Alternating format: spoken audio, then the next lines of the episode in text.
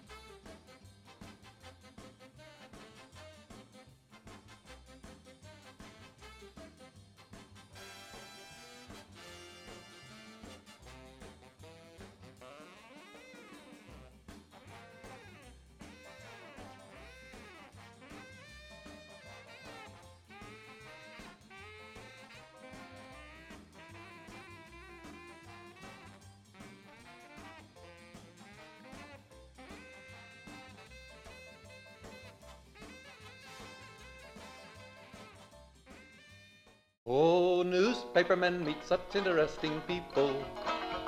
They know the lowdown, now it can be told. I'll tell you quite reliably off the record about some charming people I have known. For I meet politicians and grafters by the score, killers plain and fancy, it's really quite a bore. Oh, newspapermen meet such interesting people.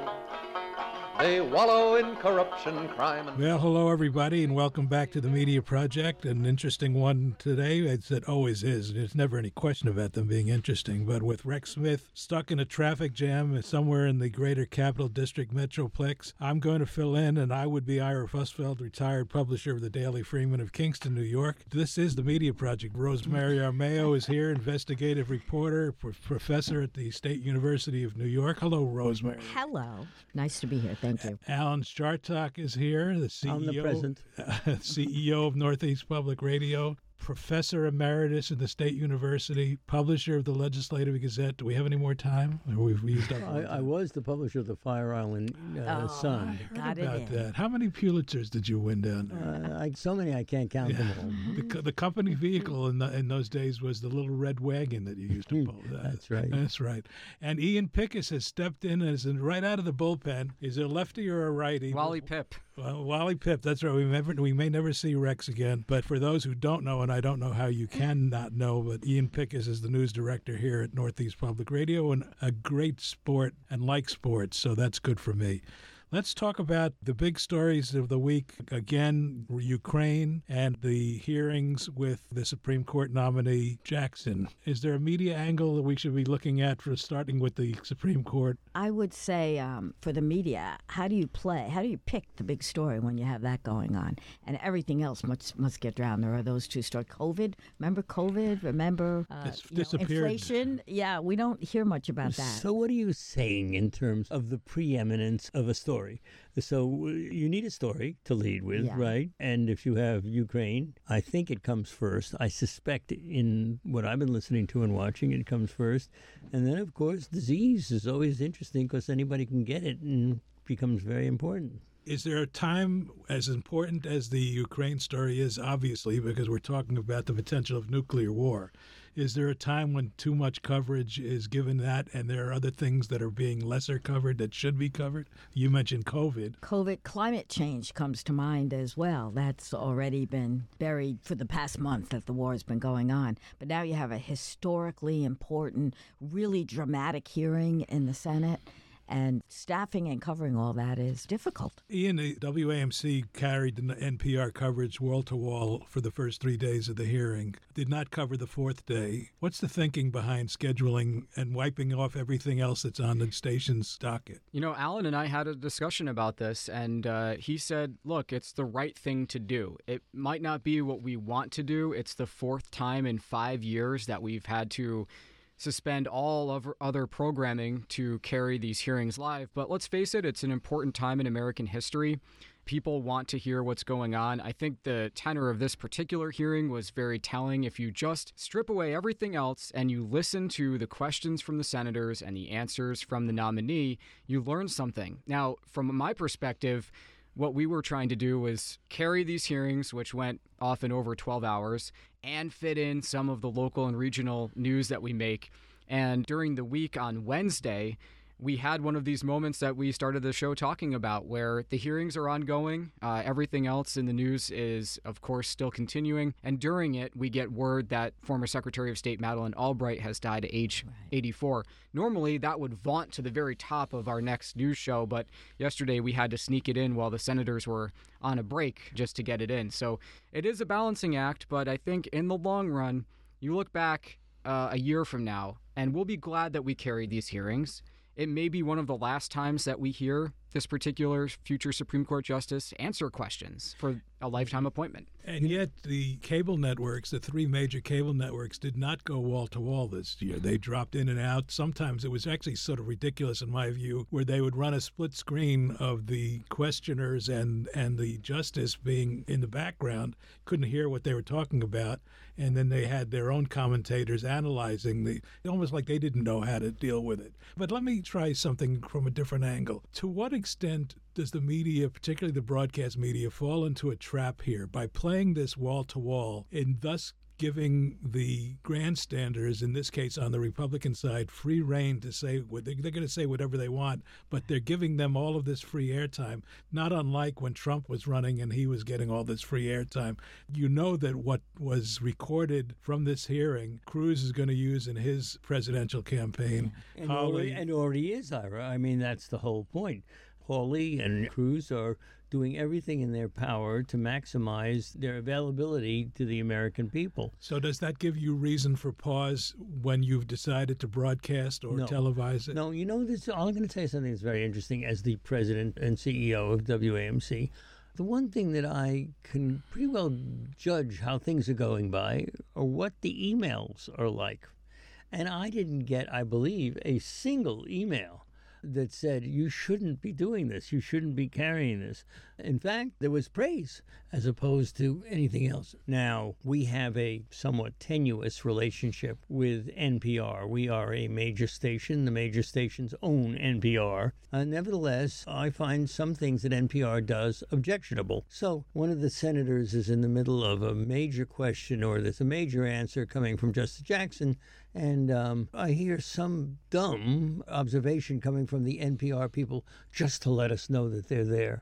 Now that we get mail on.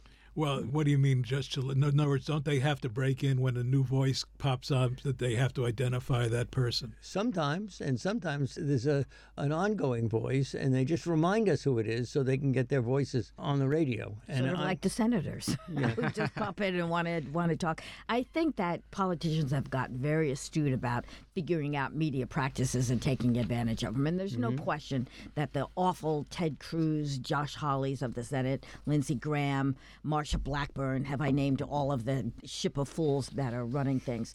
They've all taken advantage of this, as you say, very high profile hearing to get in the sure. licks. They've got big productions. Ted Cruz has posters he's holding up. They are using the media. So the choice of the media is to cut them off and not cover it, which they eventually did with Trump, or to give also voice to this amazingly brilliant woman who is sitting there with all these mansplaining, racist people in her face, handling it with judicial aplomb, something we did not see with Brett Kavanaugh or with Amy Coney Barrett. And the contrast is also very educational, and that is thanks to the media that we're seeing it. And how much the media picks up on all of that, Rosemary, it was profound what you just said.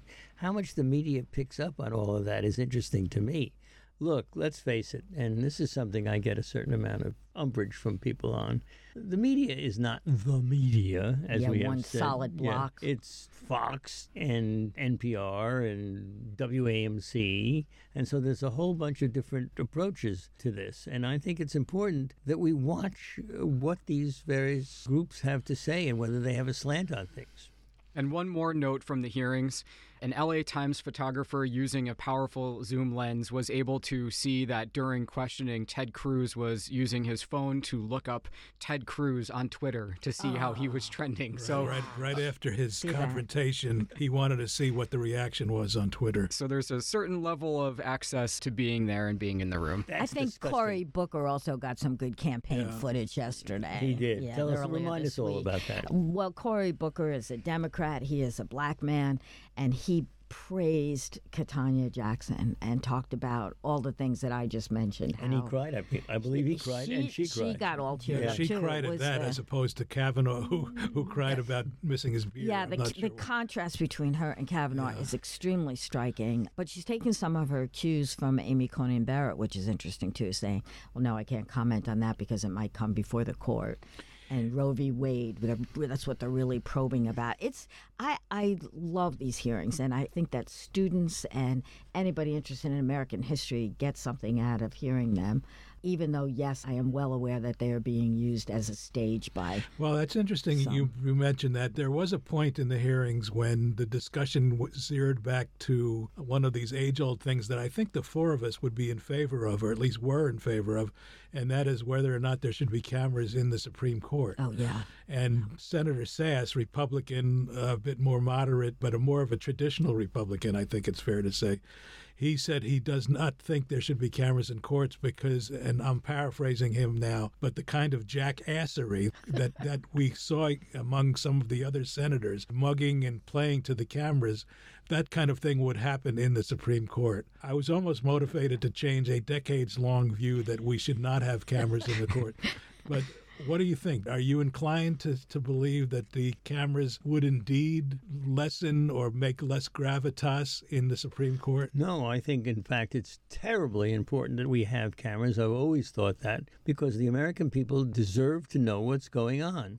And the idea that judges and others don't want cameras in the courtroom, not all judges, but some, gives me pause because I think they're not really interested in having us know how it all works. Yeah, I seem to recall going way back when I was still writing editorials and writing in favor of cameras in courts that the lawyers were the ones who opposed it. They didn't want to see histrionics and that they were afraid that it would change the feeling in the room if there were cameras in there. And of course, New York now largely does allow cameras in courts, and the Supreme Court is the outlier. I'd like to take the cameras out of Congress and put them in the Supreme Court. Uh, jackassery in secret is a lot more serious a problem in America than Jack jackassery in front of cameras, where it can be called out and viewed. There's no such person as Jack jackassery, is there? You're using. I eat think about it, hamburgers all the time. Well, that was Jack in the Box. Yeah. A long time ago, when I was a professor at New Paltz, and I do mean a long time ago, there was a judge, a local judge, and I'd bring my class to see the courts, and this guy misbehaved so badly, so awfully, that, you know, if there was a camera there, I think people really would have been upset. Well, I was at New Paltz longer ago than you were, so that makes both of us very old. I don't think it's possible. There was just Pulse. I was I'm Paltz. I wasn't even new at that point. I'm very old. I've always called it Paltz. Don't you feel young being on this program? It's good for the Especially ego. when Alan and I are in the room. By the way, uh, Rosemary made reference, or Alan, to the media and that there is no one media. But I would, uh, if you'd like a homework assignment, check out the current episode, episode seven of Jon Stewart's program on Apple TV. And this episode is about the media, and he has a panel, and it's a very interesting panel. But the one thing that came away from it was he's referring to the media as if it's all of us, when he was particularly critical, almost solely critical, of the cable networks. Cable networks, yeah. But go to Apple TV Plus. While you're there, watch Fraggle Rock, Back to the Rock, uh, executive produced by the famous Matt Fusfeld. But that's a different There's the journalistic disclosure. That's that's what they call a plug. Well, let's talk about the war in Ukraine. I guess we've talked on this program, maybe we haven't, about what I think is the incredible and hard for me to fathom bravery of the people who were there covering this war. I defer to Rosemary's expertise. You know, you've never been in a war zone. But I you always know go what it's post-war, Oh. yeah, because I'm in journalism development, and you can't teach journalists how to do their job better when they're in combat. And in fact, that is the situation now in in Ukraine. So I'll talk about them first. I think the um, Ukrainian journalist, the Kiev Independent, comes to mind. Are amazing. They are out there with their lives and their families and their futures at stake, and they are reporting their butts off. And the coverage is amazing. There's stories every day. I support it's one of the places I give money to, the Kiev Independent, and I'm getting my money's worth. It's amazing. How too. much do you give? I do thirty dollars a month. They take anything. That's though. a They lot of money. Well, they're worth it. I mean, they're risking their lives and they're doing You have more money than. I thought you did. No, I don't get to very many places. The journalists in Russia, the state controlled and very restricted journalists, also get kudos from me. They are risking their lives to protest the coverage. The head of Gazeta no- Noveta, is that how you say it? Is that right, Ian? so. I'm saying it wrong. But the editor of that paper shared a Nobel Peace Prize this year for his efforts to run an independent press. And they are now facing horrible laws put in by Putin that will send them to jail for reporting what's happening in Ukraine. He has donated. What he said he's going to do is take his Nobel Award. There's a, plaque, I guess, and he's auctioning it off to put money into the effort for independent coverage of Ukraine for the effort. It'd be there. amazing to find out how much he gets, how many It, how it's a it's yeah it's a, a good way to raise money for supporting them. And then the ap also gets lots of credit the us based the ap they had a team a videographer and a writer in mariupol who stayed till the very end. They were the last two journalists in that city. And it always makes me wonder what drives war reporters I could not do that myself. And why do they do it? They face death. they face death and sometimes they die. Marie Colvin, a mm-hmm. famous Long Island reporter and war correspondent, was killed in Syria and she could have gotten out. She, in fact, did get out in the days when there was bombing in homes. She got out and she went back in because she said, I'm there to tell the story of the people who can't get out. And that's what they're doing. It's extremely noble and important. And I, for people who are inclined to believe Mr. Trump that the press is the enemy of the people, watch what's happening right now. And yet, as we speak, five journalists have been killed in Yes. Ukraine. The fifth being a correspondent with a Russian news agency who was killed while reporting on shelling in Kiev. You know what? I watch a lot of NBC, and Richard Engel has been their war correspondent forever. And I just, you know, sit there marveling, but wondering. You're standing on whatever their location is at a building, uh, uh, presumably their hotel in Kiev. And then at some point he's got to get some sleep. And how do how do you put your head on the pillow and expect to get any sleep when you never you don't know if this will be the last time before they start bombing the hotel? And I mean they uh, the Russians no doubt know where the world's journalists are staying. I presume it's whatever the equivalent of a Ritz Carlton. And different now from any war, well, maybe not Iraq, but different from most wars in history. Journalists are targeted now. They used Yes. to put TV or press on Yeah, their they wear on their clothing and their cars to protect them. That's now become a bullseye, and that's because Putin is very aware of the impact of information in this war. Part of his battle is is to make sure that his story gets out and no one else's. So yeah, it's especially brave to be doing that. Good point, Rosemary, because he certainly made that clear in Russia. Yeah. You know, you defy him and you're going to be end up in jail. Navalny, who runs a newspaper in addition to his other opposition activities, just got a new sentence and Yeah. another new decade of hard labor. This is the Media Project. Ira Fusfeld, Rosemary Armao, Alan Chartock, and Ian Pickus with you. Hope you're hanging in there with us. And while you're on the subject, Ira, I want to tell you how many people have been writing to me about how they love the Media Project. I mean, it's been a constant drumbeat, and we're very proud to have the program. Well, Ian's a relative newbie to the Media Project, but the three of us have been on this thing for quite some time, and we're going to get it right. We keep- we One keep- week at a time. Well, one of us will. Hey, I saw something that your guys are not prepared to talk about, but I know you'll do a good job. Reporters in the Capitol, meeting in Albany, were hanging out during this week where they're trying to finalize the state budget and also where the hot topic is bail reform legislation. Mm-hmm. And the governor, Hochul, had apparently advanced a plan, but the plan had not been made public yet. And the reporters were hanging out in the Capitol. I don't know if Ian, if you had one of your folks there. And the lieutenant governor was emerging from some room, and the reporters were tracking him down, trying to get him to comment on the bail reform specifically. And he wouldn't answer. He just wouldn't talk. This is the lieutenant governor. He finally got onto an elevator, and the elevator doors closed. The last words we heard was a reporter chastising him by saying, Don't you believe as a public figure you're supposed to be answering our questions? Uh, This is something I guess we all experience with politicians up up and down the line. But do these reporters, who, by the way, I thought sadly, because it hurt them a little bit after the elevator doors closed, They laughed. and they laughed as if, well, we had a good time with this guy. What do you ah. think of this in general? Us versus them. You know, in other words, the reporters versus the politicians. Yeah, yeah. But it came across as they thought that was funny that they were badgering this guy. And it wasn't funny. They should have been badgering him. But I thought they hurt their own cause a little bit. But that's what I think. What do you think? To what extent does the lieutenant governor have a necessity to answer these people's questions? Well, a lot of people don't answer questions. You see presidents go by and wave at them and maybe give them a two word answer. So I don't know that it's written in the Constitution and the First Amendment that uh, politicians have to. But when they don't, they look very bad. In this particular case, two things have happened. One is this new administration came in in August and promised to be more transparent, to prize ethics, to be communicative with reporters. We know in the Cuomo years before COVID and then after to a degree when he was in trouble, Governor Cuomo would go sometimes months without speaking with the Albany press corps. Now, in this particular case, Governor Hochul and Lieutenant Governor Benjamin have said we're not going to negotiate aspects of the budget through the press. While they were saying that, a 10 point plan about bail reform was leaked. Who knows how?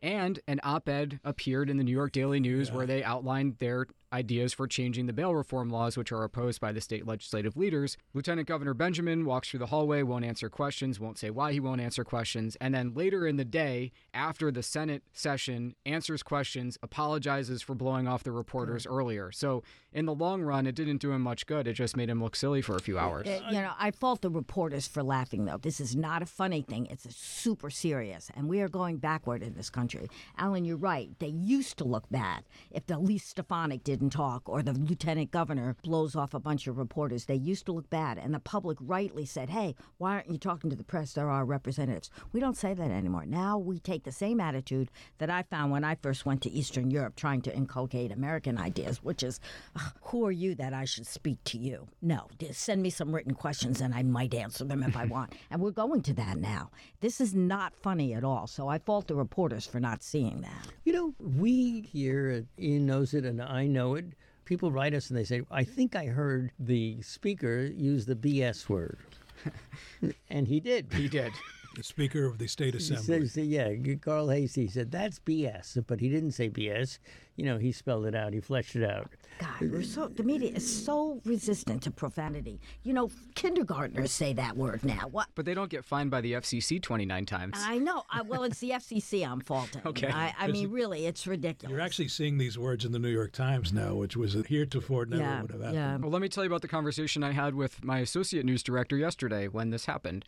Could we justify airing that soundbite? Definitely. Yes. Is it worth the risk, you know, and the heartache to air it? It's probably easier to bleep it, which is what So we did. Now we know that if you get caught by the FCC, theoretically, you could lose hundreds of thousands of dollars in fines. Theoretically.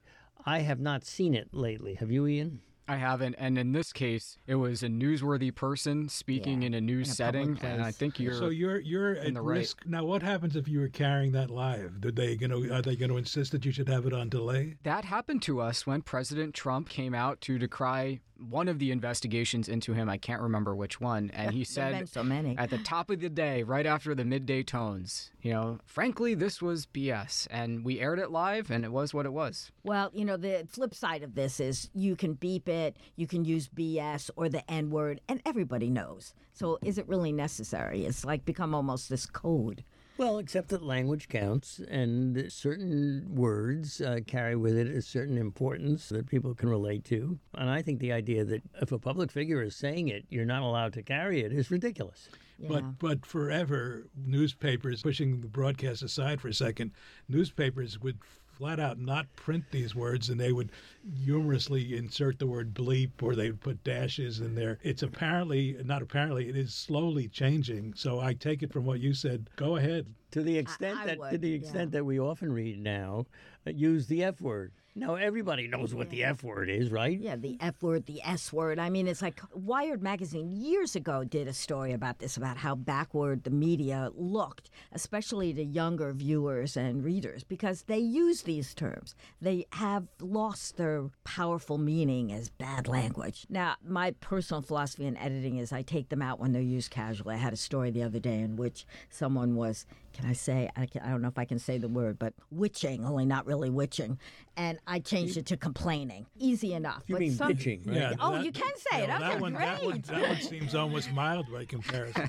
Well, that's what I'm saying. It didn't used to be. We Right. couldn't put no, that in. No, that's right. But I think it's okay these days. Language changes. Yes. Language matters, but it's changing. And profanity does not have the power it once did.